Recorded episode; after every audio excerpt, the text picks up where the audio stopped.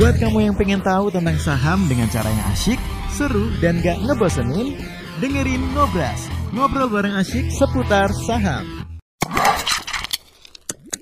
Are you ready? Here we go.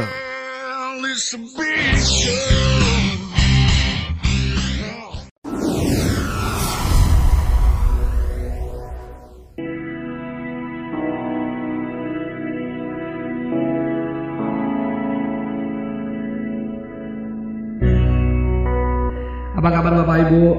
Semoga tetap dalam keadaan sehat yang luar biasa. Langsung live dari studio radio Padan Saham ya, Jakarta Utara Kelapa Gading. Nah, buat sobat investor yang pengen ngobrol-ngobrol, yang pengen sharing-sharing, pengen cerita-cerita, langsung aja ya WhatsApp di 0811877504 via call ya pastinya ya, telepon aja. Telepon di 0811877504 buat yang ada di YouTube sudah kupin tuh untuk nomor WhatsApp radio ya. Oke, atau yang di Zoom juga boleh ngobrol-ngobrol via Zoom supaya Bapak Ibu bisa aktifkan untuk mic-nya hari ini dan bisa juga untuk angkat tangan. Bersama dengan Brogil dan adalah Mas Fat Aliansa Budiman. Selamat sore Bapak-bapak. Selamat sore Bang Hendrik. Selamat sore Bapak Ibu sekalian. Selamat sore semuanya. Selamat sore semuanya. Apa kabar? Kabar baik.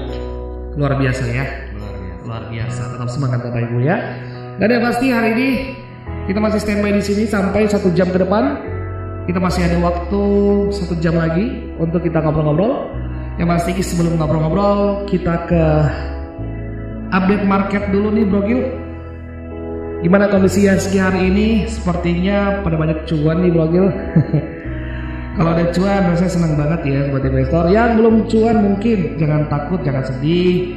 Eh, kita masih bisa ngobrol-ngobrol, kita masih bisa menemani sobat investor. Hari ini gimana kondisi pasar kita, Bro? Oke, kalau kita lihat hari ini Bapak Ibu, hari ini pasar kita indeks kita ditutup dengan plus nih hijau 1,05% nih. Nah, kalau kita lihat hari ini dia kembali lagi nih setelah dia sempat turun kemarin ke area supportnya tapi dia ketahan di area supportnya 61 6150 kemudian dia akhirnya naik lagi dan sekarang tutup di 6260 nih Bapak Ibu. Tapi kalau misalnya kita lihat eh, kenaikan hari ini sebenarnya juga ada gapnya Bapak Ibu, ada gapnya di area-area sini di area-area sini. Tapi kalau kita lihat belakangan hari ini kalau secara historis setiap dia buka dengan gap, mungkin 2 3 hari lagi dia akan tutup lagi gap. Polanya seperti itu belakangan hari ini Bapak Ibu. Jadi kita harus selalu siap dalam kondisi apa pun dalam kalau pasar naik, pasar turun kita harus siap nih. Nah, kalau kita lihat untuk hari ini yang menjadi penuh pendorong sampai pasar naik kencang ini salah satunya BCA nih Bapak Ibu. Kalau kita tahu bahwa yang untuk bank yang mempunyai bobot yang paling besar terhadap indeks dan BCA dan BBRI yang bobotnya paling besar di perbankan itu nih. Nah kalau kita lihat untuk BBCA dia naik 1,51 persen dan untuk BBRI dia juga naik ini satu persen. Gitu. Tadi juga ada salah satu perusahaan yang market cap-nya juga cukup besar ya. Minute tracker sudah tutupnya. Nah, tadi ini yang eh, apa? Kalau dua hari yang lalu sempat naik kencang, tiba-tiba dua hari kemudian dibanting eh, turunnya lebih dalam lagi nih. Nah, market kapitalisasinya unit trackers ini agak besar ya Bapak Ibu. Jadi dia cukup punya pengaruh lah. Meskipun besarnya nggak sebesar BCA ya, jauh sih jauh. Tapi karena dia di atas 50 apa 60 T, setahu saya market kapitalisasinya. Jadi dia eh, penurunannya cukup dalam nih hari ini.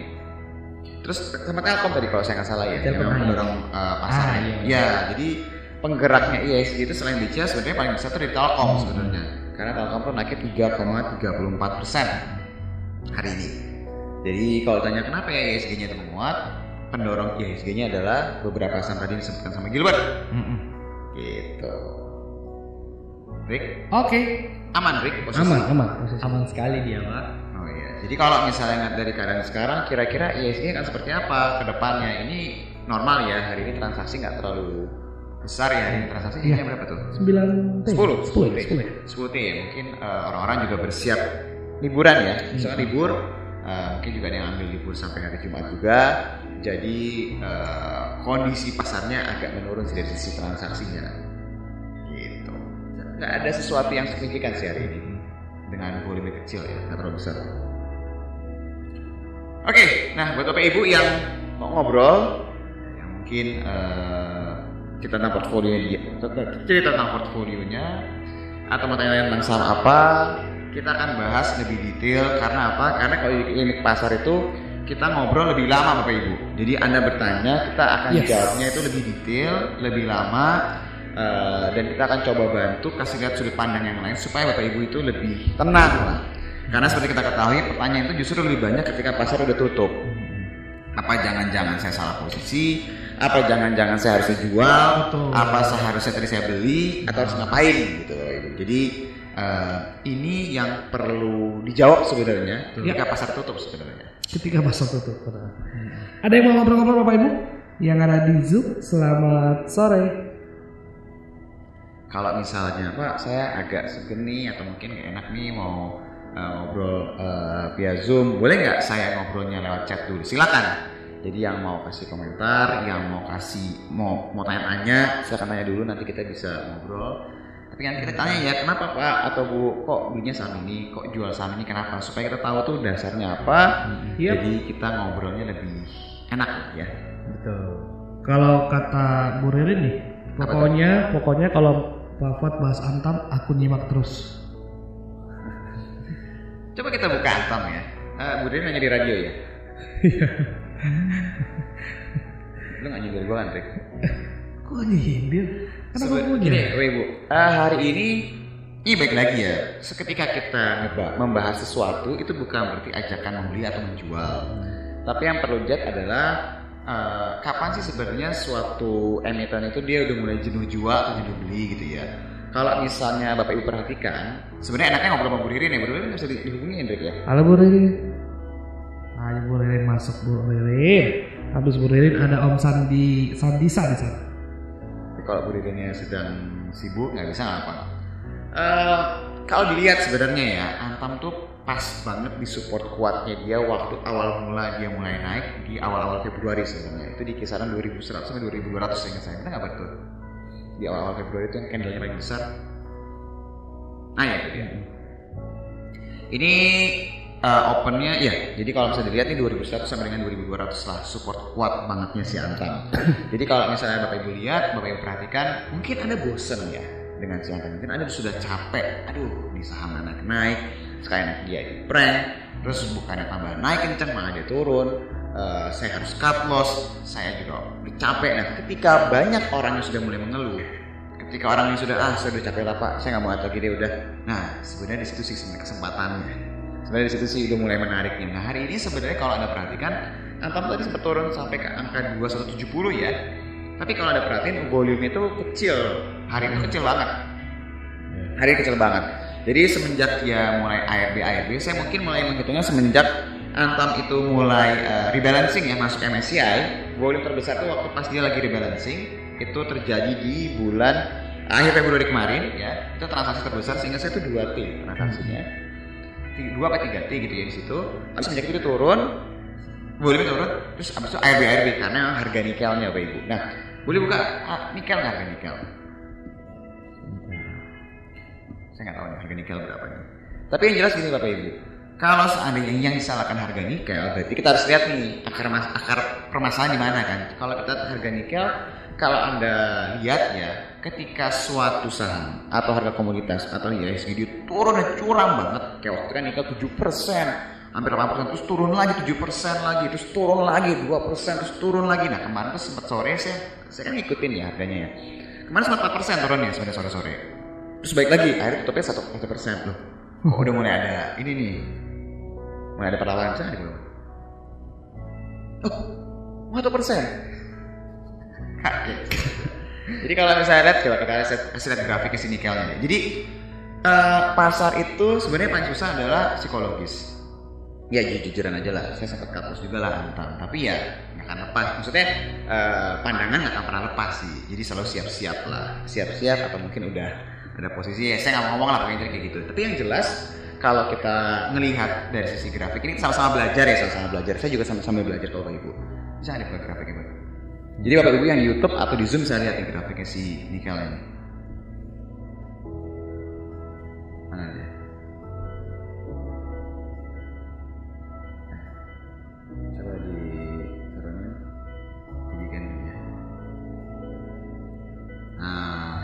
kalau misalnya dibikin satu hari ber.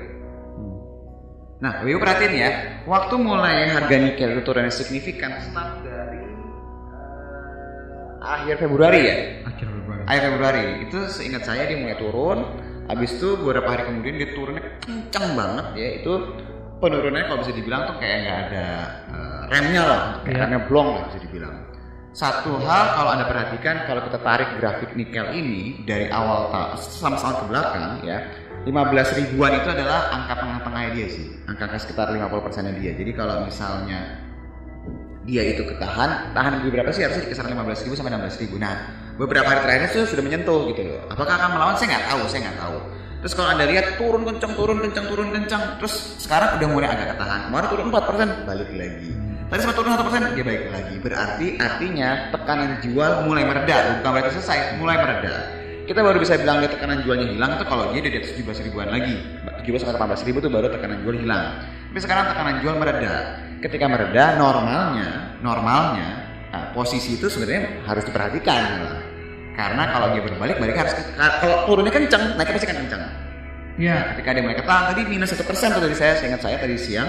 Sekarang malah plus hampir satu persen. Jadi harusnya ini akan berimbas ke saham-saham komunitas nikel yang memang ada korelasinya. Antam kalau perhatiin nggak Antam sih Antam sama Inco itu hari ini turunnya nggak ada volume sih sebenarnya. Apakah akan ada perlawanan? Saya nggak tahu. Kita tidak tahu. Tapi normalnya emang nggak bisa nggak capek sih? Ya dia, dia turun-turun terus. Dan kebetulan kayak si Antam ini pas banget di area support kuat bangetnya dia Gitu. Jadi kalau kenapa sih dibilang kuat banget? Karena di awal Februari itu volumenya itu jauh lebih besar waktu dia rebalancing MSCI. Ya, jadi ya saya anggap ada yang belanja besar lah di situ. Tapi ketika dia ketahan di sini berarti ada yang nggak rela turun lebih dalam dari situ kan. Ya ikutin aja lah pasarnya mau apa. Jadi kalau dibilang apakah Antam bisa naik saya nggak tahu. Apakah Antam bisa turun saya juga nggak tahu. Tapi masa iya dia nggak capek turun terus. Itu aja sih. betul. Ya, next Rick. Next, lanjut lagi Bapak Ibu. Ya, diperhatiin aja lah. Ini sayang loh kalau nggak diperhatiin. Banget. Masa, masa, masa kita cuma dapat lossnya doang? Dia harus bayar lah kemarin lossnya kita. Oke. Kalian deketin Rick tadi dari Pak siapa? San Sandisa. Sanisa. Pak, Bapak bisa diajak ngobrol Pak? Iya Pak. Gue juga dapat pertanyaan tadi apa ini? Sanisa. Emiten BRPT boleh pak? Oke. Pak Sanisa boleh diajak ngobrol Pak? Halo Pak Sandisa. Selamat sore. Di unmute udah bisa Rick? Sudah.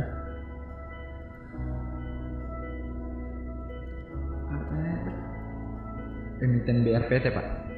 Itu mungkin yang di YouTube boleh nelfon. Ya, ini Om juga. Muhammad, Ya, Pak Muhammad ya. Om ya. Muhammad Yulin. Ya. Yulian. Pak Muhammad, eh, kalau boleh kita ngobrol Pak supaya lebih enak. Oke, sambil nunggu respon dari Pak Muhammad, Pak Muhammad Yuelian ya, Yuelian. sama dari Pak Sandisa. Sandisa. Sandisa ya. Oh, Pak Sandisa. Jadi eh, nanti bisa kita Pak Sigit ya, kita bahas Pak Sandisa ini ya.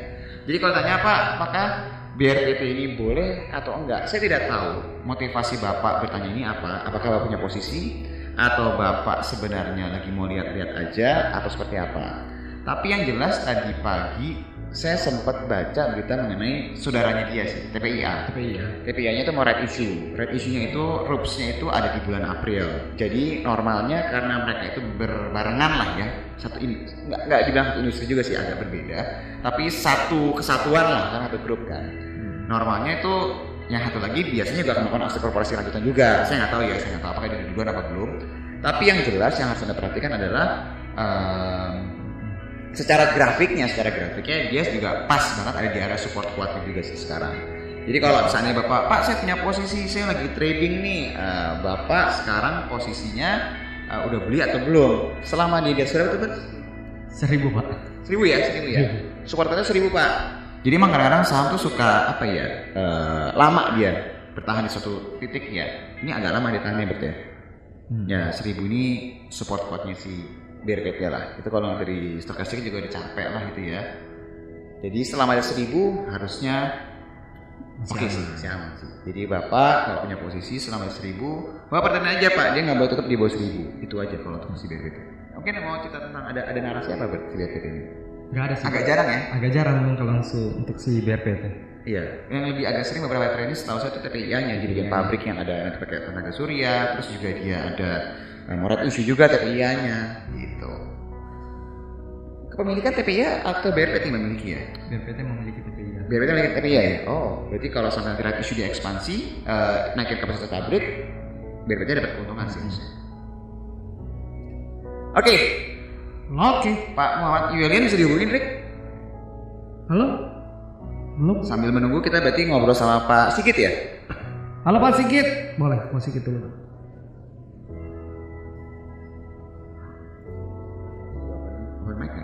Halo Pak Sigit. Gue curiga lu belum unmute Den, Rick. Iya belum di unmute. Benar ya? Iya. Tuh kan? Udah. Udah belum? Halo Pak Sigit. Halo, Pak. Ah, Halo? ya halo Pak. Sudah Halo, Pak. Oke, selamat sore. Gue Gilbert, uh, Bro Hendrik dan Pak Pafat. Ya, Selamat selamat sore Pak Pak. Sigit. Sore. Ya, salam sehat semuanya ya. Salam sehat. Sehat dong. Ya, amin. Walaupun Trio Macan agak berdarah-darah nih. Seminggu ini saya juga salah satu masuk di situ. Saya masih pegang posisinya, Pak. Eh, saya mau nggak menanyakan itu, cuman memang eh, apa namanya kalau masalah timah dan nikel saya tetap eh, monitoring eh, di global ya masalah harga ya. Jadi nanti ya mungkin nanti kita, eh, tapi saya sudah ini saya sudah satu nyangkut satu cut loss ya.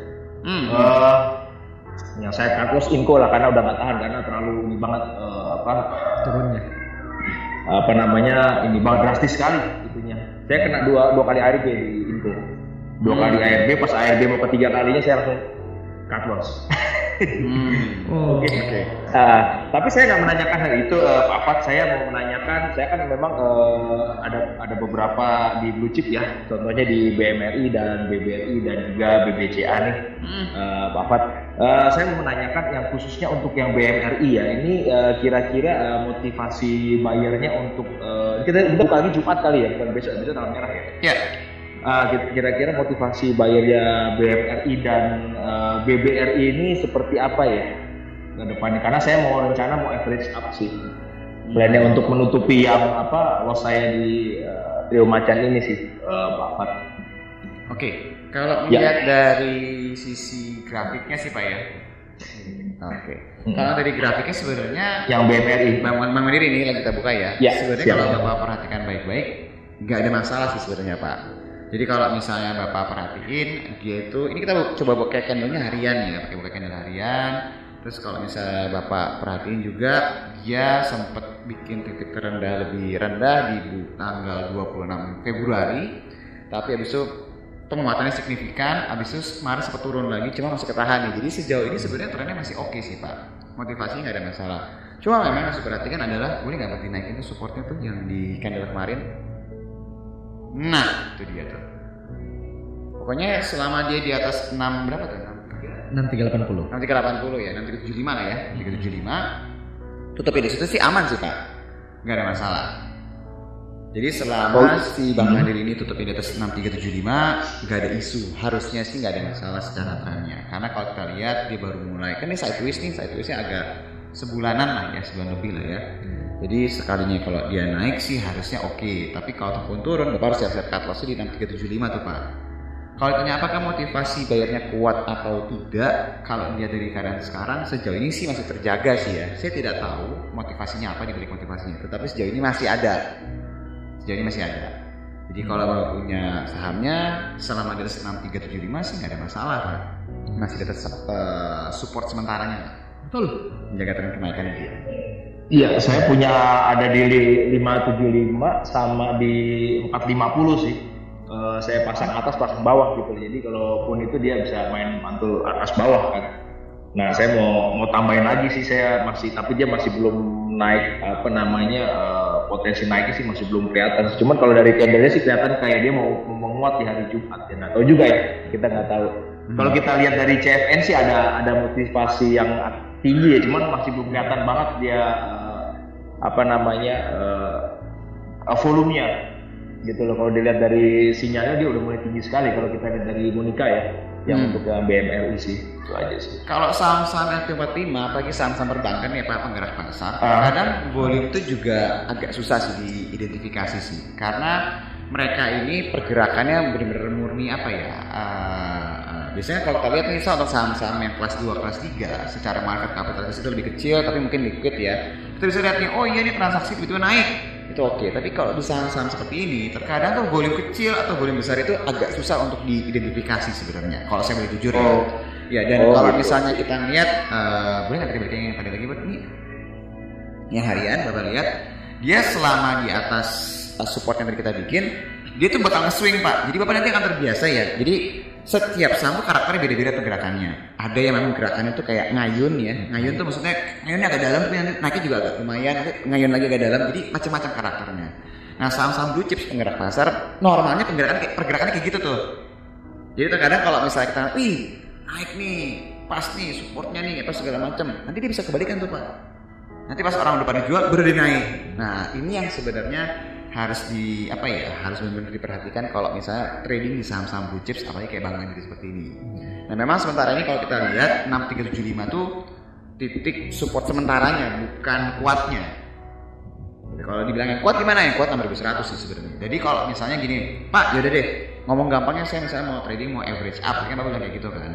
Berarti selama dia di atas 6 6375 ya Bapak Bapak average juga nggak apa-apa. Tapi pas nanti dia udah mulai turun di bawah itu, momentumnya ke- kecenderungannya hilang sih Pak. Nah, saham-saham blue chips kalau momentumnya hilang tuh agak malas nunggunya. Jadi agak-agak dia agak lama, agak swing dulu gitu. Iya jadi Kalau saya sih lihatnya eh, grafiknya di ini Pak di weekly saya weekly dan monthly. Kalau untuk yang BMRI sama BBRI ya, sama BCA. Kalau Saya nggak lihat di daily ya. kalau Bapak tradingnya harian apa mingguan atau bulanan? Kalau yang blue chip saya eh, mingguan sampai bulanan. Oh, Oke, ya berarti ya pas Ah. ya pakai chart mingguan bisa juga. Chart mingguan juga masih oke kok. Ya mingguan masih oke ya kalau yang yang BBRI juga bisa dilihat nggak ya? BB, Beberapa. BBRI Ah, sama masih oke ya, Masih- yang yang mingguan ya, yang Ah, masih masih oke kok Pak. ya ya. Sejauh Kalau yang yang second liner baru saya trading dua harian, tiga harian itu yang termasuk yang terima bacaan itu ampun deh. Mantap. Oke, terus satu lagi yang BBCA nih, saya jadi kebingungan nih BBCA tuh kemarin saya mau masuk di 33.000, saya tungguin eh nggak nyampe dia udah 33.100, eh dia naik lagi gitu. Itu eh, titik apa namanya ya BBCA itu yang pernah eh, yang, yang kurang kurang lebih di tahun 2020 tuh berapa ya?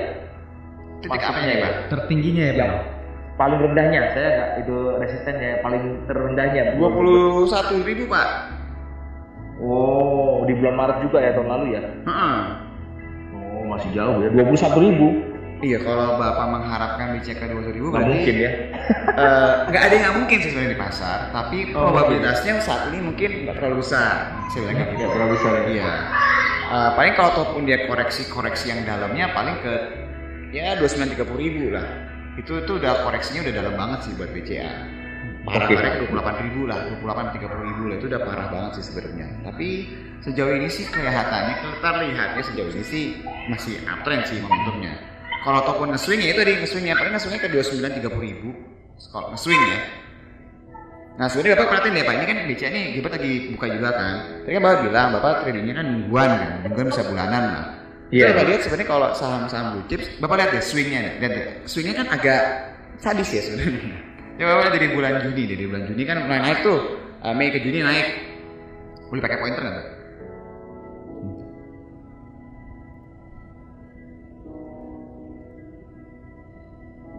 Oke, jadi kalau misalnya perhatiin kan dia dia dia di bulan Juni tahun lalu, ya Juni tahun lalu, nah, kan dia mulai naik tuh pak. Nah dia naik sampai ke bulan September Oktober tuh ya, September lah September tuh naik sampai Hmm. tiga puluh ribu. Sekalinya turun, turunnya juga ke dua puluh enam ribu kan? balik lagi Dua puluh ribu. Dia nggak balik se- ke seperti yang di bulan Juni. Di bulan Juni itu harganya dua puluh empat ribuan kan. Tapi Nah. ya itu. Jadi caranya blue chips itu kalau dia nge-swing, swingnya tuh kayak gitu. Jadi bapak kalau misalnya emang niatnya buat mingguan bulanan sekalian aja pak namanya sadis, nggak usah nggak usah nanggung nanggung gitu loh ibaratnya. Oh, oke oke Coba buka mandiri juga deh, sama gerakannya sama mereka. Beda sama yang tawar, second line. tawar murah banget ya langsung ya Nah, itu bapak lihat tuh. kali kejemput ya baru ini Iya, jadi Bapak kalau misalnya mau misalnya gini nih, ini kan sekarang kalau bisa dilihat eh, Bank Mandiri kalau Bapak musuhnya bulanan gitu mainnya sekalian. Jadi kayak gini, jadi Mhm. dari di Juni, Juni naik nih dari 4 ribuan, naik nih sampai 6 ribu, kan berapa persen tuh? Mhm. Turunnya ke 5 ribu, Mhm. berarti kan empat ribu ke lima ribu kan akhirnya cuma berapa tuh 20 persenan lebih kan? Dari 50 persen. Jadi 20 persenan kan? Habis itu naik lagi tuh tujuh setengah. Turun lagi tuh dia ke enam ribu. Jadi nge-swingnya tuh apa ya kalau saya boleh bilang? Itu cara cara nge-swingnya normalnya ya yang dananya besar sekali itu biasanya cara cara swingnya tuh begitu. Jadi jadi belinya nyicil jualnya juga nyicil pak. Bener-bener, makanya saya maksudnya nyicil-nyicil juga gitu. Yes. murah, keren pak keren. Eh, nanti kalau kira-kira udah naik ya udah diambil dulu. Nanti kalau ada jatuh lagi ya, kalau dia di bawah yang saya beli yang dari awal tadi, saya average down lagi kan, ambil lagi kayak gitu, gitu terus aja. Mm-mm. Ikutin dia punya ini. Gitu. Makanya kalau misalnya di blue blue ah blue jadi blue blue apa lagi? Saham saham blue cek maksud saya. Nah, Nah, ya. Saham saham blue cek itu kalau misalnya bapak ibu perhatikan ya, kalau sekali mau nawar, nawarnya nawar pas dia lagi nge-swing aja. Sama lah ini coba buka Telkom, kayak, kayak BB, yang BBRI juga ini saya juga bingung juga harga wajar itu di berapa ya tadi ya Pak Fat ya? BBRI harga wajarnya. harga wajar saya juga bingung kalau butuh ini harga wajar ini berapa sih ya jadi karena dia pernah di situ lama gitu jadi kita anggap oh ini harga wajar nanti dia nginep di atas lama nanti ini harga wajar jadi kebingungan kita Kalau kayak BBRI itu setahu saya pasar tuh selalu menghargainya pakai price to book value ya PBV. PBB itu kalau saya kali-kali ini sih saya kan coba ke mana yang, itu, yang ikut itu yang apa namanya yang sharing knowledge yang masalah itu ya Hmm. apa yang pen sama itu saya ikut saya hitung hitung kan itu selalu berubah ya setiap hari kalau saya ikut uh, perkalikan itu uh, hasilnya ngikutin harga yang hari ini gitu loh nggak bisa patokan ya Pak Fat ya Bisa. Jadi kalau Bapak pakai PBB, PBB-nya Bang BRI itu kalau saya tiga kali ya patokannya tuh. Saya lupa deh kalau BRI tiga kali. Jadi kalau bank-bank besar ya patokannya ya patokannya ini BCA setahu saya itu biasanya empat kali, PB, eh, kalau BRI tiga kali, Mandiri itu dua kalian lah, dua sampai dua setengah kali. Saya lupa tuh BRI sama Mandiri punya hampir hampir berdekatan lah. Kalau BNI sekitar satu setengah kali sampai dua kali. Itu normalnya segitu. Jadi kalau Bapak mau hitung harga wajarnya, Bapak pakai ini rata-ratanya PBV-nya taruhlah tiga kali lah atau tiga koma sekian kali lah. Nanti kalian aja book value per share-nya berapa eh, yang sekarang atau diestimasi kira-kira tahun 2021 tuh berapa eh, book value-nya. Sebenarnya nanti tuh hari hari Sabtu ya rencananya itu kita mau mau belajar lagi mengenai eh, apa valuasi sih yang sederhana. Jadi Oh. belajar lagi sih sebenarnya. Gitu. Nah, itu kalau jadi uh, valuasi. uh, jadi harga wajar itu uh, itu harga wajar di kuartal pertama atau har- harga wajar di minggu ini atau harga wajar di hari ini kalau misalnya kita hitungnya pakai rumus tadi ya Pak harga wajar itu berlangsung untuk satu tahun, Pak. Oh satu tahun. Yes. Makanya swingnya sadis kan, karena swingnya targetnya tetap setahun. Jadi kalau memvaluasi itu normalnya kita itu menghitung satu tahun ke depan. Jadi kalau misalnya nih bapak hitung nih pakai price to book value-nya misalnya tiga kali bisa. Nah, terus dikaliin book value per share-nya jangan pakai yang tahun lalu. Bapak udah harus pakai dengan tahun ini atau tahun depan sebenarnya. Nah, Oh tahun oh bukan pakai tahun lalu ya? enggak. Karena tahun lalu udah udah koreksi. Karena pasar selalu lihatnya ke depan pak. Gitu. Jadi itu oh, kemarin tuh- saya ngitungnya tahun lalu pantas. Oh, Iya. Wajar ini eh tiba-tiba turun loh kok jadi turun. Makanya kalau misalnya kemarin kita edukasi itu baru dasarnya dulu. Nanti tuh di hari Oh. Sabtu rencananya itu Oh, gitu. detailnya. Gitu. Nanti Karena kalau saya newbie sih Pak. Pak. Nggak apa-apa, Pak. Ikut- Sama-sama. Jadi ngikutin aja ilmunya ini saya coba. saya coba. Oh berarti wajar deh ternyata saya ngitungnya pakai yang tahun lalu. ikut turun di waktu itu saya ikut turun pada saat yang BBRI saya pasang di 4.800. hmm, Waduh, kok jadi ikut turun rasanya wajar ini harganya nih gitu. ya sama-sama belajar lah kita Pak. Tapi yang Iya, jelas iya. kalau menghitung harga wajar itu selalu meng- meng- menggunakan data masa depan supaya merefleksinya perkiraan harga sahamnya. Oh jadi kita proyeksiin aja ya kira-kira berapa ya ke depan Yes, gitu ya. betul. Harus diproyeksiin Pak, nggak boleh nggak. Karena kalau pakai datanya masa lalu nggak valid. Nah, Hmm. Oke, baru oke. tuh. Satu lagi Pak Fat pertanyaan terakhir nih. Boleh. Kemarin kan saya ikutan yang itu tuh eh, beli-beli saham yang IPO yang hari Senin kemarin yang unik ya. Nah, Oh, sekarang hari ini saya jadi ARB tuh nyangkut nggak bisa keluar. Jadi pada saat naik tinggi, ya kan, habis itu orang-orang keluar saya nggak perhatiin tuh saya cek lihat ya, udah orang pada kabur semua, saya ketinggalan di situ. Itu sarannya gimana? Saya diem aja atau saya tetap sell ya Pak Fat ya? Gini, kalau saham baru IPO Pak, eh, Uh-huh. jujur untuk melihat dari sisi fundamental susah. Ya, Susah nggak bisa, kecuali datanya kosong semua. ya kecuali sebenarnya bisa bapak bisa baca prospektusnya sebenarnya. Hmm. Prospektusnya itu emang agak agak panjang, berarti harus dibedah satu persatu sih. Terus kedua Hmm. prospek bisnis seperti apa? Saya nggak tahu uniknya apa ya. Kontraktor pak. Oh, Unik itu Kontraktor batu bara. kota batu bara. Ya, batu bara kalau nggak salah Pak. Korelasinya itu sama eh, perkembangan batu bara di dalam negeri juga sih Pak. Itu pasti ada pemanasan. Oh. Saya, saya belum pernah ngebeda ya. Jadi maaf Bapak Ibu maaf ya kalau saya salah ya. Kalau kami salah itu maaf. Tapi yang jelas setahu kami, setahu kami kalau di kontraktor batubara normalnya itu pengaruhnya atau korelasi positif tuh sama eh, misalnya ada proyek-proyek batubara apa yang mau dikerjakan di dalam negeri itu apa tadi. Terus kedua dia kontrak apa gimana normalnya sih pasti kontrak dia. Dia juga kontraktor kan, kontraknya berapa lama tuh? Kliennya siapa aja? Terus kalau harga batu baranya berubah, berubah nggak nilai kontraknya? Itu harus diperhatikan dari sana. Nah, kalau dari sisi perusahaan baru IPO, kalau melihat seperti ini, ini saya ngomong apa adanya ya Pak ya. Normalnya kalau dia turun udah nggak ada volume, Bapak harus tunggu pas nanti dia volume berubah lagi. Taruhlah, sekarang kan transaksinya kan berapa? 11 miliar kan? Ini kalau misalnya Iya, iya. value-nya tuh 11,3 miliar. Jadi kalau misalnya besok, misalnya nih misalnya, misalnya dia turun lagi, tapi value-nya 5 miliar. Turun lagi, value-nya 2 miliar. Lama-lama habis tuh kan value-nya kan. Nanti tiba-tiba dia berubah dari 11, 5, 2, tiba-tiba jadi 20, 30. Nah, itu baru dia baru mau ngelawan lagi tuh marketnya tuh. Kalau kalau selama belum ada volume atau value yang tadi saya sebutkan, biasanya dia kecenderungannya akan terus turun dulu. Normal seperti itu. Pak, tapi saya nggak nggak kuat nih, misalnya gitu. Saya saya ah, anggaplah ini pelajaran lah misalnya. Ya sudah, Betul, bisa betul. pasang harga ARB langsung supaya kejual. Jadi besok hari Jumat Tapi kalau ini saya nggak tahu nih ARB-nya semua orang pada sell nggak ada nggak ada hari yang beli nggak ada kosong di kolom kiri kalau bisa kita lihat di handphone itu. Bapak Yang ada harus- semua sell semua. Bapak harus pasang ordernya. 82. Iya, Bapak berarti pasang ordernya harus di hari Jumat sebelum pasarnya buka, Pak. Kenapa? Pasang. Pasang ordernya di hari Jumat ya, atau misalnya Uh-huh. besok gitu ya, Bapak pasang ordernya hari besok itu eh, di harga ARB. Jadi kalau Bapak baru antrinya pas pasarnya buka, normalnya Bapak nggak akan dapat kebagian bisa kejual. Oh. Kayak itu. Kalau mau keluar dari saham yang lagi kena ARB ya. Hmm. Tapi kalau saya bilang apa saya mau tahan dulu ya silakan ini ke eh, Bapak lagi. Nyamannya seperti apa? Hmm. Saya memang sih ikut-ikutan saham IPO kayak gimana sih kan dulu kan ada bank segala macam nah ikutan nyoba eh malah pernah naik habis itu pas ke banting bawah saya ketinggalan tuh yang lain udah pada lari Kalau misalnya dibilang saham IPO, eh, ceritanya beda-beda pak. Si bank ceritanya beda, si unit ceritanya beda. Bapak harus perhatiin ceritanya apa.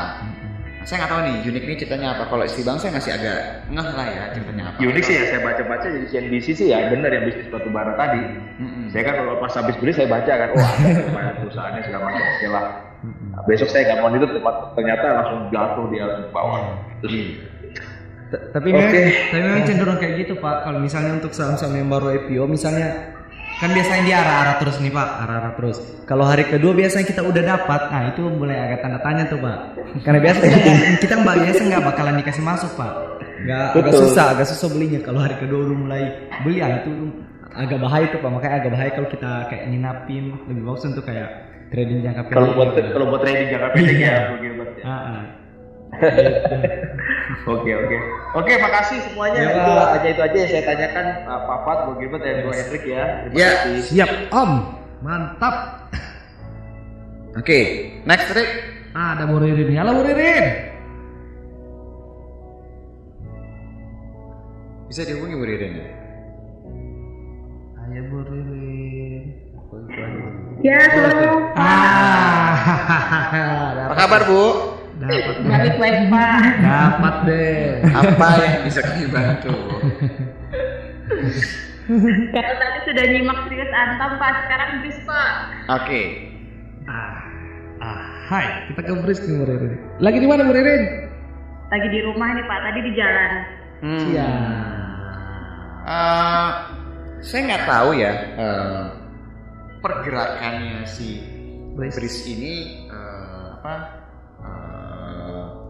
Sebenarnya kan yang ditunggu sebenarnya adalah gitu sebenarnya mau isunya kapan sih? Jadi kalau misalnya ibu atau misalnya bap- eh, bapak, ibu di luar sana juga yang punya saham ini, sebenarnya narasi yang ditunggu sama semua orang itu adalah dia mau isunya di harga berapa sebenarnya. Terus kan juga eh, sempat ada berita bahwa memang mau ditawarkan via SWF-nya Indonesia atau INA itu ke investor di Dubai sebenarnya kan. Jadi harapannya investor dari Timur Tengah itu akan masuk melalui SWF terus masuk ke si Bris ini. Nah sejauh ini belum ada berita apa-apa lagi sih. Satu itu. Kedua kalau lihat momentumnya hilang nggak? Sebenarnya dibilang hilang sih nggak, cuma kayak lagi mereda sih bu. Saya nggak tahu ya apakah nanti dia turun lebih dalam lagi atau naik ke sana tiba-tiba kencang. Saya, kita tidak tahu. Tapi yang jelas belum ada lanjutan dari narasi right issue-nya dia. Nah itu sih sebenarnya yang bisa apa ya bisa bisa mendorong lah uh, pergerakan harga sahamnya. beberapa waktu lalu sempat ada beberapa berita yang kalau bisa kita baca dia mulai masuk ke pendanaan infrastruktur dimulai dari eh, apa pendanaan jalan jalan-jalan yang eh, di daerah mana kemarin saya lupa tuh. Nah itu nggak nggak berhasil ngangkat gitu ibaratnya. Kayak oh berarti berita ini tuh nggak bukan berita yang ditunggu sama pasar gitu loh. Jadi kalau dilihat dari motivasi buyernya atau sellernya seperti lagi ada yang ditunggu sebenarnya sekarang.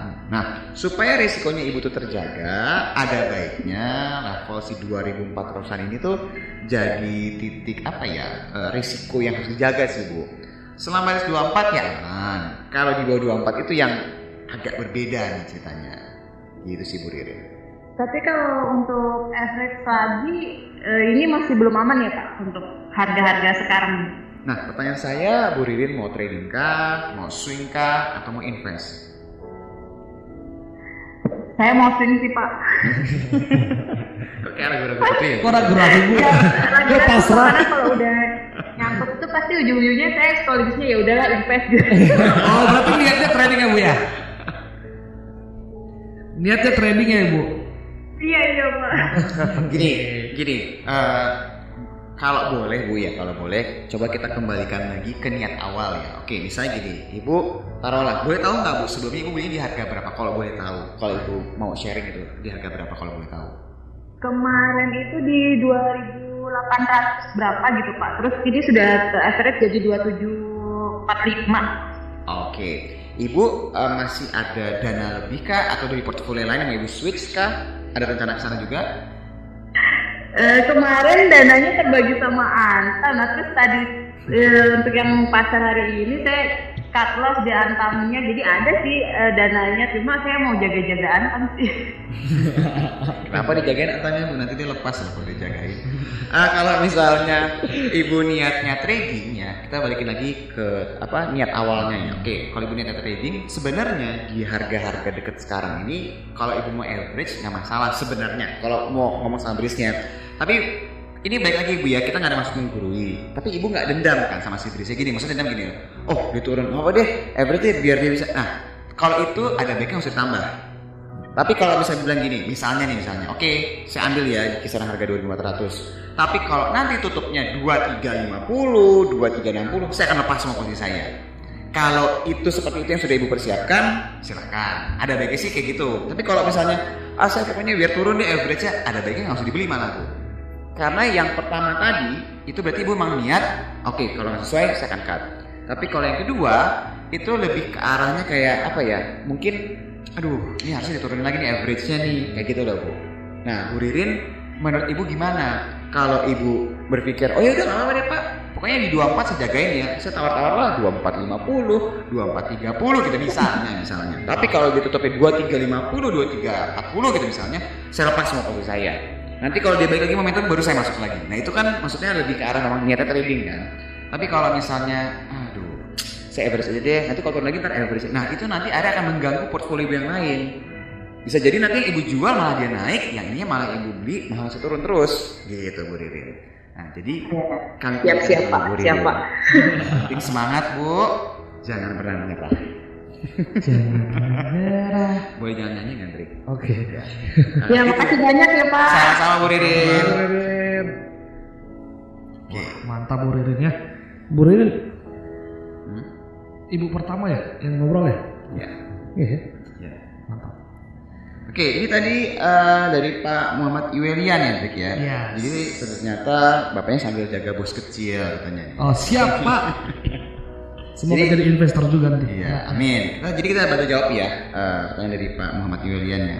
Eh, ini assalamualaikum, selamat sore Pak. Saya mau tanya tentang BNII. Apa masih ada kemungkinan rebound? Dan untuk energi saat ini gimana ya Pak? Saya punya posisi energi di 115. Apakah masih hold dulu atau jual aja? BNI sama energi. Kita. BNI dulu ya. Hmm. Oke, Pak, sebenarnya ke- kenapa kita pengen ngajak ngobrol? Karena kita pengen tahu sih motivasinya Bapak, ah bukan motivasi, alasannya Bapak begitu apa? Mau trading kah? Atau memang memang apa ibaratnya mau invest kah? Kita nggak tahu ya. Cuma kalau Bapak niatnya trading atau mungkin Bapak beli, mungkin Bapak waktu pas belinya lagi di harga-harga berapa tuh? Ratusan kali Pak ya? Iya. Ratusan ya? Mungkin Bapak di harga ratusan.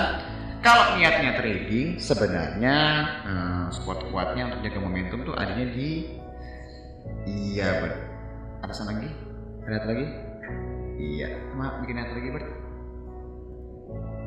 yang di open yang candle paling gede banget tuh nah bawahnya ya nah sebenarnya tuh memang eh, support kuatnya tuh ada pas banget sih ini 400 ya? 400 cuma memang em, dia masih punya potensi ke 350-an ya 360 ya. Ya jadi emang support kuatnya range itu 360 sampai 400 sih pak.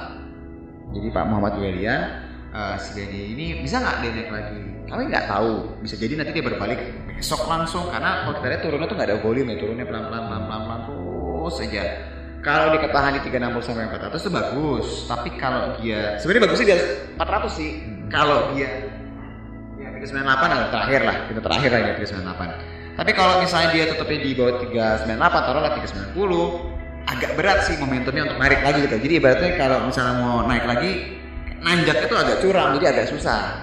Bagusnya dia sideways jadi biasanya tuh kalau dia masih mau naik dia sideways dulu tuh dia di mana gitu pak. Kami nggak tahu ya bapak belinya itu karena dasarnya apa apa mau trading atau mau swing atau mau invest tapi yang jelas kalau trading 398 ini pintu terakhir sih sebenarnya pak untuk jaga momentumnya Betul sekali. kalau energi energi gimana pak Pindah source Pak?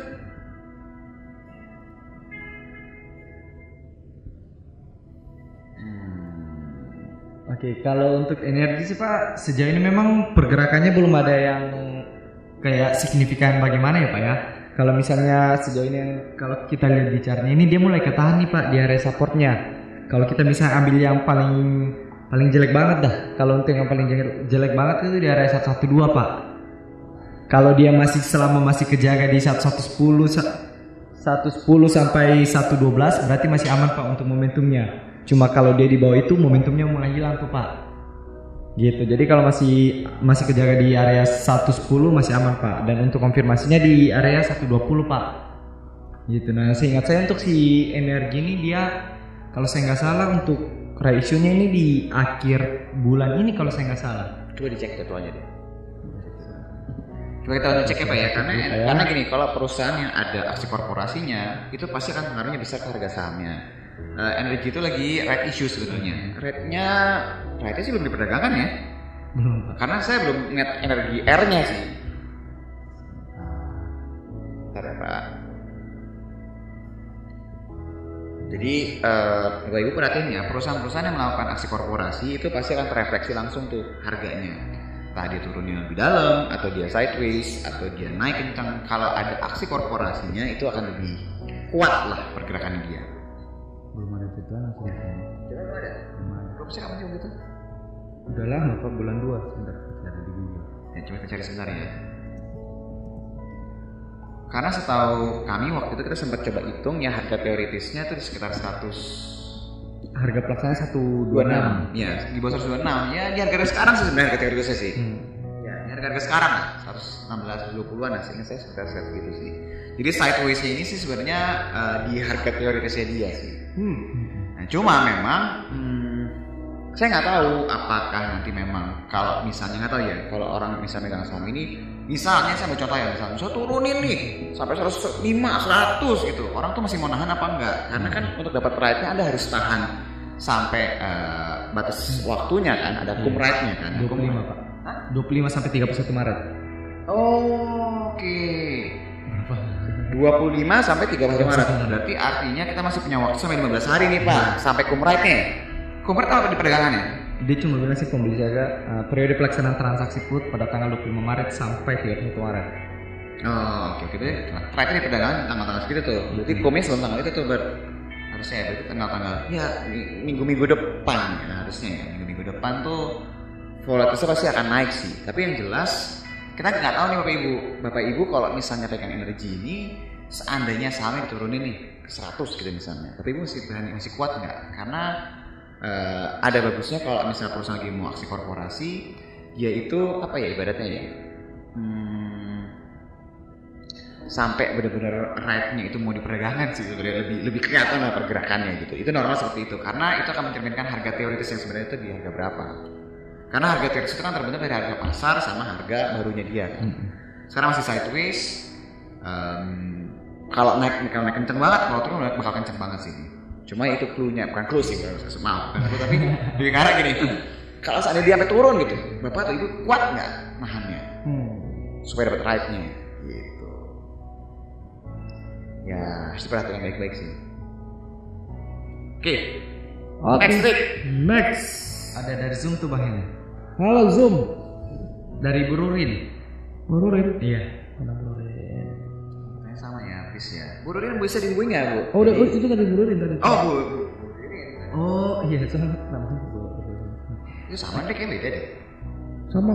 pertanyaan sama tapi orang yang sama Yang dari Balikpapan. bukan Iya. ya? Hah? Sama. Sama Pak. oh sama oke Oh iya iya maaf Bu, maaf Bu. saya maaf ibu soalnya saya kurang percaya sama Hendrix Kurang nggak percaya. nggak percaya nggak percaya Percaya dari Pak Irham. oke dari Pak Irham. Ira apa Pak untuk proyeksi dividen yield itu gimana Pak? Oh, oke. Sebenarnya ini nanti masuk dalam edukasi sih. Cuma boleh lah kita coba buka lah ya supaya bapak. Bapak boleh ajak ngobrol pak? Boleh buka Excel pak. Halo, selamat sore apa? Sore pak. Halo. Halo Bapak. Putus ya. Halo. Terus bawahnya itu eh, eh, dividen per share. Atasnya dividen payout ratio itu eh, jumlah lembar saham. Atasnya laba bersih. Halo Bapak. Halo. Ya Ah, pak. Oke pak. Ini dia Bapaknya. Bapak eh, Oke, di bawahnya eh, sebelum dividen per share harga per lembar dulu. Sebelum Sebelum dividen per share. Pak, bisa ngobrol Ya. Pak? Nah, Bapak lagi lagi ngejar saham apa? Lagi ngejar dividen apa nih Pak kalau boleh tahu Pak? Saya dari tahun kemarin nabung nih Pak tiap bulan di Sido nih Pak. Wah, kenapa Pak? Karena kemarin kan lihat di RTI itu Pak, IPS-nya kan bagus tuh Pak tiap tahunnya itu. Mantap. Makanya kira-kira proyeksinya untuk tahun depan eh, tahun ini kira-kira dividennya berapa itu Pak ya? Karena ini saya minta tolong si Jun rapiin dulu biar biar lebih enak gitu. Kalau ada bolong-bolong atas tuh kayak ada ada ininya ber. Kasih follow. Ah, gitu aja ya. Eh turun satu, turun satu, turun satu. nah kalau misalnya bapak mau ngecek berapa nih dividen yieldnya si Sido gitu misalnya ya. Nah bapak lihat nih tahun 2020 laba bersihnya Sido udah, udah keluar belum datanya? Sudah Pak. Sudah. Boleh pak dikasih tahu ke kami pak berapa pak laba bersihnya pak? Aduh, kemarin berapa ya? Oke oke kita bantu ya kita bantu. Si 934 miliar. Terus ber 934 eh, miliar ya, 934 miliar ya. Eh, boleh di ini nggak? Di ini. Apa dibikin 934 miliar itu?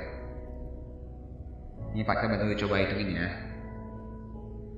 Kan Bapak mau tahu kira-kira berapa eh, dividen yieldnya kan tahun 2020 kan ya. Jadi kita akan menggunakan data dividen tahun lalu ya. Karena kan oh, tahun ini belum bikin dividen orang belum selesai kan 2021 kan. Nah kira-kira yieldnya tuh berapa? Jadi step itu nanti kayak gini. Ya jawabannya agak agak salah nih kayaknya sekarang angkanya nih. Agak gugup kayaknya jawaban. Udah benar? Udah benar. Atas angka itu tolong tulis 2020 kan. Ya. Oke. Terus dikasih jeda.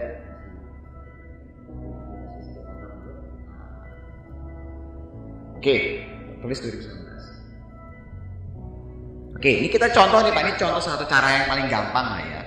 Di 2019 saya nggak akan ambil nggak akan ambil berapa laba bersihnya enggak jumlah luar sana saya nggak akan pusingin tapi saya pengen tahu berapa dividen payout ratio di 2019 lah nah, berapa ber dividen? 131. Hah? Jadi kalau misalnya Bapak perhatiin ya, sebenarnya eh, si Sido ini kalau bagi dividen tuh agak Udah tahun kemarin, yang tahun kemarin. Yang ini. Eh, Tahun eh, bukunya, kalau tahun bukunya udah dikasih di 2020 yang ini. Oh oke, berarti dia udah ngomong dividennya berapa? Enggak, kalau tahun buku yang 2019 itu dibagikannya kan di 2020. Hmm. Itu pakai yang ini kan. Oh, oke oke oke oke oke. Jadi misalnya nih Pak, sambil contoh ya Pak ya, payout ratio-nya. Contoh nih contoh aja, contoh aja kita kasih contoh deh. Kasih contoh, contoh. Ini misalnya dia 40% gitu ya di 2019 ya. Ini saya tadi lagi coba cek eh, benar apa enggak ini coba kita coba lihat dulu aja lah. Misalnya taruhlah dividen payout ratio-nya di tahun 2020 sama sama kayak tahun 2019 Iya Pak. ya. Jadi sama nih angkanya ya. Terus eh, jumlah lembar sahamnya berapa? Pak? Jumlah lembar sahamnya?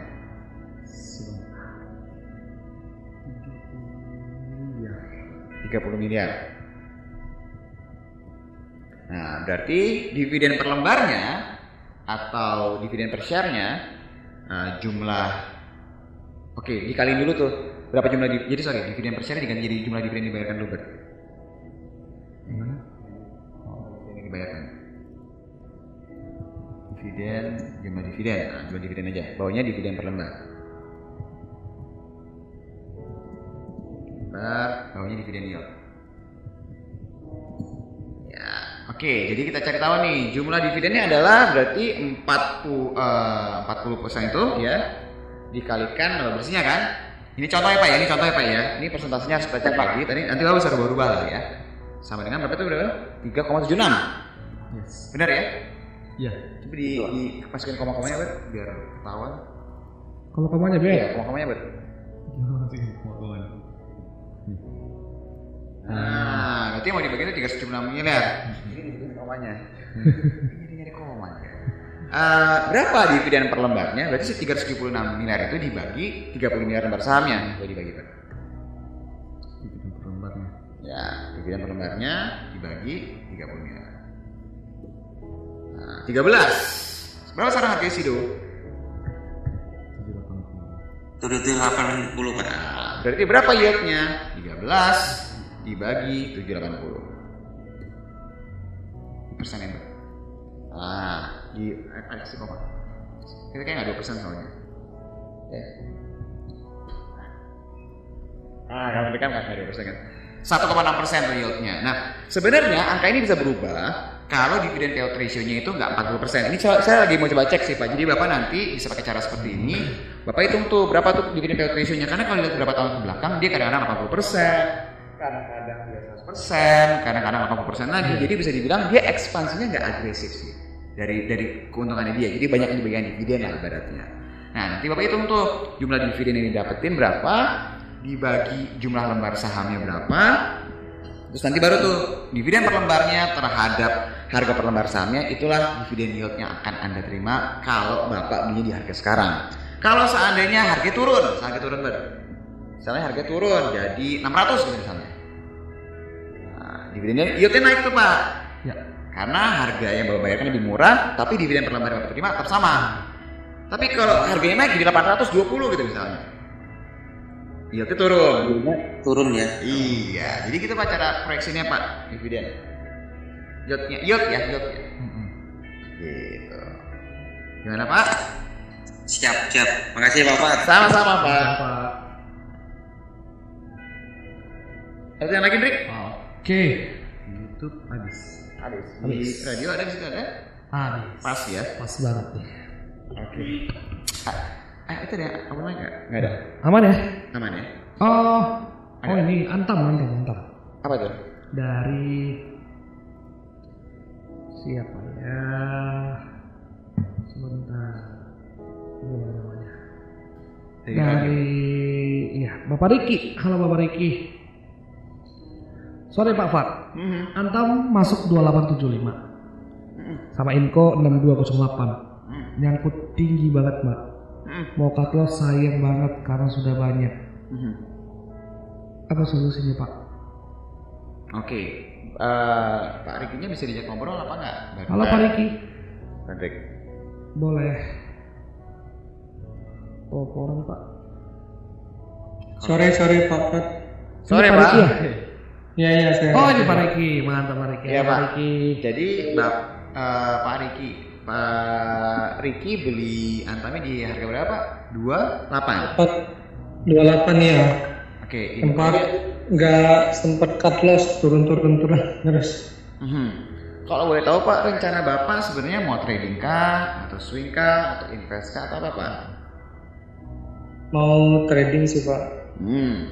Pak Riki ada rencana lagi mau nambah lagi kah? Atau switching portfolio kah? Atau ya udah dimin aja? Atau apa apa Pak rencana Bapak Se- sejauh ini kalau saya boleh tahu Pak. Kita boleh tahu. Hmm, mungkin ya didiamin dulu Pak sampai antamnya ada ada kemungkinan naik lagi atau enggak kita juga nggak tahu. hmm oke. Jadi kalau misalnya Bapak tanya mungkin gak sih antam yang naik? Mungkin gak sih antam yang turun? Jujur Pak kita nggak tahu secara pasaran seperti apa tapi yang jelas kalau emang Bapak niatnya misalnya memang niatnya ya Pak saya dimin aja deh. Eh, karena menurut saya ya udahlah saya nggak tahu dia bisa naik lagi apa enggak. Kalau bapak melihat dari sisi narasinya, ya bapak nggak ngeliat sehari dua hari ke depan, seminggu dua minggu ke depan, sebenarnya cerita itu masih panjang banget, ya. Ma- ma- masih panjang banget. Tapi yang jelas dari awal, dari titik awal sampai nanti dia finishnya tuh pak, itu jalannya nggak lurus, dia belok-beloknya beloknya mungkin 150 derajat nih beloknya nih. Nah ini yang sebenarnya eh, terkadang jangka waktu ini yang perlu kita ketahui supaya apa nafasnya bisa diatur. Kalau seandainya gini Pak, seandainya antamnya turunnya lebih dalam lagi, Bapak mau cut loss atau tetap mau tahan Pak? Kalau boleh tahu, boleh tahu niatnya Pak. Kalau mau di cut loss sudah ke dalam Pak. Hmm. Bapak ada niat mau nambah lagi? Enggak. Eh, dananya udah habis juga. Oke oke, nggak apa-apa. Untuk yang lain juga ada, tapi yang paling dalam ini. Oke, nggak masalah Pak. Nah sebenarnya kalau seandainya, oke Pak, saya udah punya, udah turunnya udah dalam banget. Kalau saya loss sayang, kalau saya dimin saya juga nggak tahu. Berarti kan sebenarnya Bapak ada di titik, ya udahlah, terserah deh pasarnya mau seperti apa kan. Nah sebenarnya gini Pak, kalau seandainya boleh, kalau kita boleh misalnya memberikan informasi, eh, bukan informasi tapi lebih kayak ibaratnya cuma coba menenangkan, coba menenangkan. Kalau Bapak seandainya niatnya nih misalnya misalnya misalnya ternyata sahamnya itu diem aja gitu pak selama setahun dua tahun tiga tahun masalah nggak buat bapak Ya lumayan masalah. jadi bapak tuh niatnya mau keluar cepet-cepet gitu misalnya kan apa Iya, bapak minusnya juga stres tuh. Minusnya makin lama makin dalam. Hmm, Kalau di cut loss juga nilainya udah terlalu besar. hmm, hmm, hmm.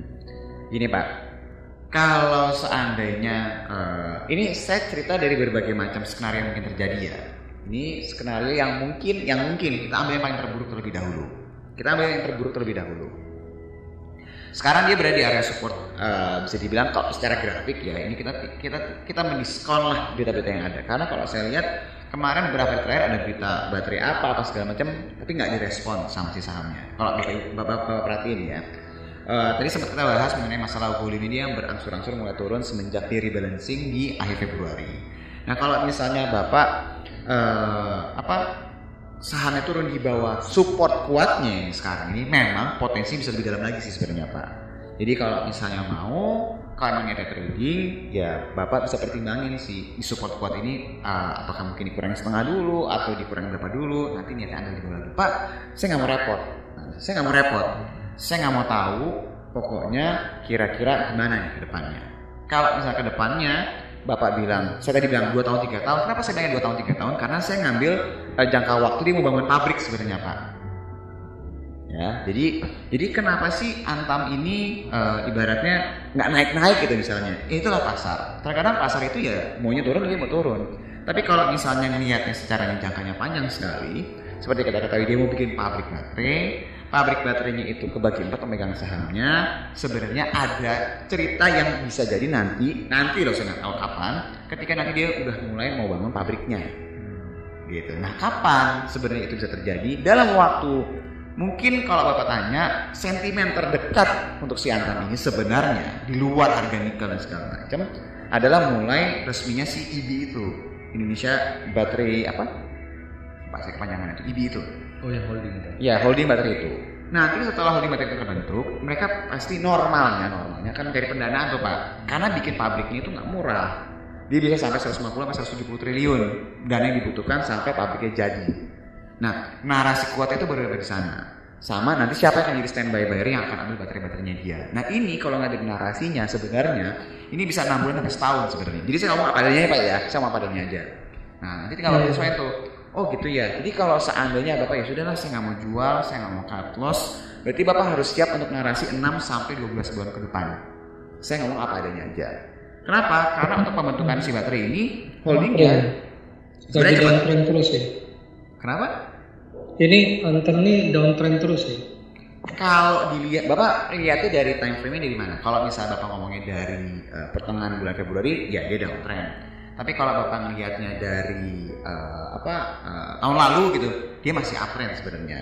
Nah memang untuk siklus tertentu ya siklus tertentu ini kan kalau dilihat kan dia kayak abis bikin titik terendah sebelumnya naik lagi terus turun lagi kan. Sebenarnya dia tuh belum bikin titik terendah yang lebih rendah sih saat ini kalau menggunakan titik di bulan Februari awal.